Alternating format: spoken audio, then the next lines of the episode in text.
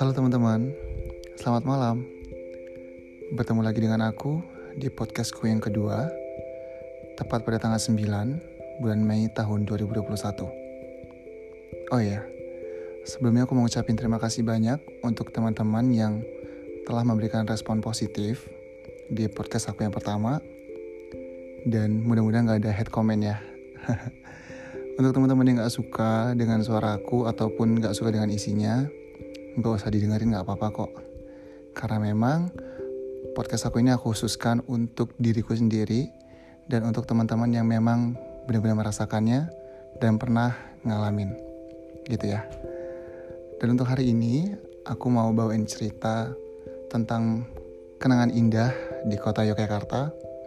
Karena aku yakin banget pendengar aku ini banyak yang rindu dengan kota Yogyakarta dan aku juga yakin bahwasannya memori yang ada di Yogyakarta itu masih tersimpan secara nyata. Maka dari itu, malam ini aku bawain judul Memori itu masih tersimpan nyata. Dengerin sama-sama ya. Halo kamu. Kamu tahu gak sih, sampai saat ini aku masih menyimpan struk makanan terakhir kita loh. Ya, masih tersimpan rapi di dompetku. Dan tempat itu adalah tempat terakhir di mana aku menatap matamu dalam-dalam. Seolah menaruh harap yang begitu dalam. Ya, benar. Memori itu masih sangat jelas bagaimana kamu bercerita sambil menahan rasa lelah tepat di sudut keramaian Jogja. Um, sudut keramaian kota yang kita lalui bersama jalanan macet di kota istimewa, dan dinginnya malam udara Jogja. Masih benar-benar terasa dalam benakku. Dan aku masih ingat sekali bagaimana senyum manis menghiasi wajahmu. Kita pernah bernyanyi bersama, bersenda gurau bersama, di tengah huru hara kendaraan dan keramaian kota Jogja. Bahkan, kamu ingat nggak kalau kita pernah sedih bersama-sama hanya karena mendengar iringan musik klasik di pinggiran kota Jogja. Lucu ya? Ya, begitupun dengan memori yang telah kita ciptakan.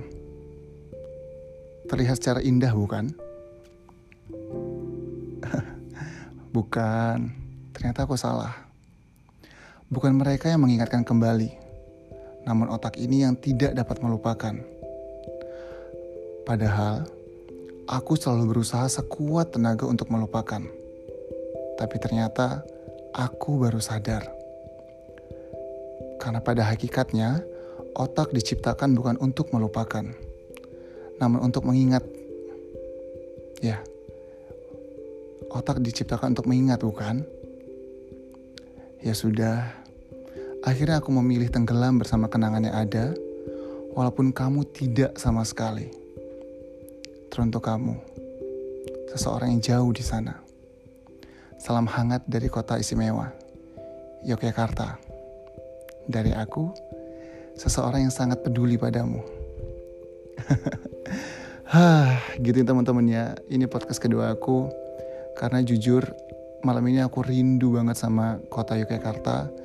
Dan besar harapan bisa ketemu dengan teman-teman semua karena setiap sudut kota Jogja itu menyimpan ribuan bahkan jutaan kenangan. Banyak cerita di kota Jakarta. Mudah-mudahan kita bisa kembali dan bisa bertemu dalam suasana kota Jogja yang lebih baik lagi. Salam hangat dari aku. Selamat malam.